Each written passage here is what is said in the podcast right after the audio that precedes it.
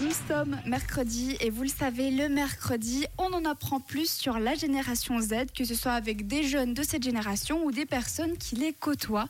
Et aujourd'hui, on est avec Laura qui est animatrice socioculturelle au CAP à Épalinges.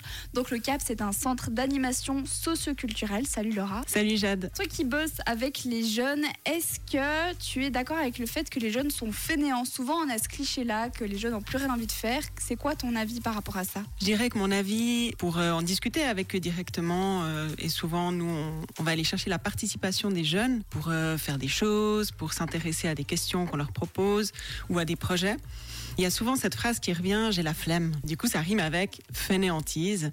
Ce qui, à mon avis, en fait, est, plutôt quelque chose en surface. Sauf que si, ben, on ruse, et puis même sans forcément ruser, mais que on creuse un petit peu la question, moi, j'ai l'impression que, en fait, euh, je pourrais pas vraiment parler euh, de fainéantise. Je dirais plutôt que des fois, il y a quelque chose à accompagner au niveau de, peut-être réveiller les intérêts. Aussi, en allant s'intéresser aux, autres, et puis notamment aux jeunes, et puis peut-être à ce qui les intéresse, et ben on sort vite euh, de cette fainéantise.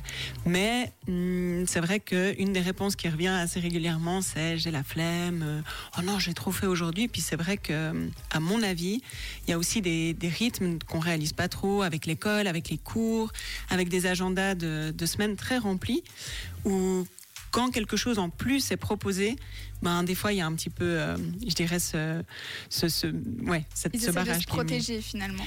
Moi, c'est le sentiment que j'ai. Et puis, euh, des fois aussi, c'est une manière de dire poliment, euh, ça m'intéresse pas trop ce que tu me proposes ou ce que tu me dis. Est-ce que c'est difficile de travailler avec des ados? Dans tout travail, il y a de la difficulté, euh, pas forcément parce qu'on est directement en lien avec eux, mais il peut arriver qu'il y ait des situations qui soient difficiles ou, hum, on va dire, des contextes aussi qui aident pas. La difficulté, elle est des fois dans la création de, de liens et puis surtout de liens de confiance.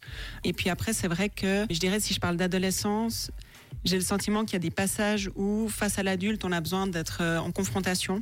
Et puis le lien, il passe aussi par là. Moi, avec euh, l'expérience de terrain puis du métier que j'ai, j'ai, pour moi, ça fait partie de cette relation-là. Après, elle est des fois plus facile parce que ben c'est pas à la maison, c'est pas tout le temps. Mais le rejet un peu de l'adulte, ça c'est quelque chose que j'ai, on expérimente au quotidien. J'expérimente.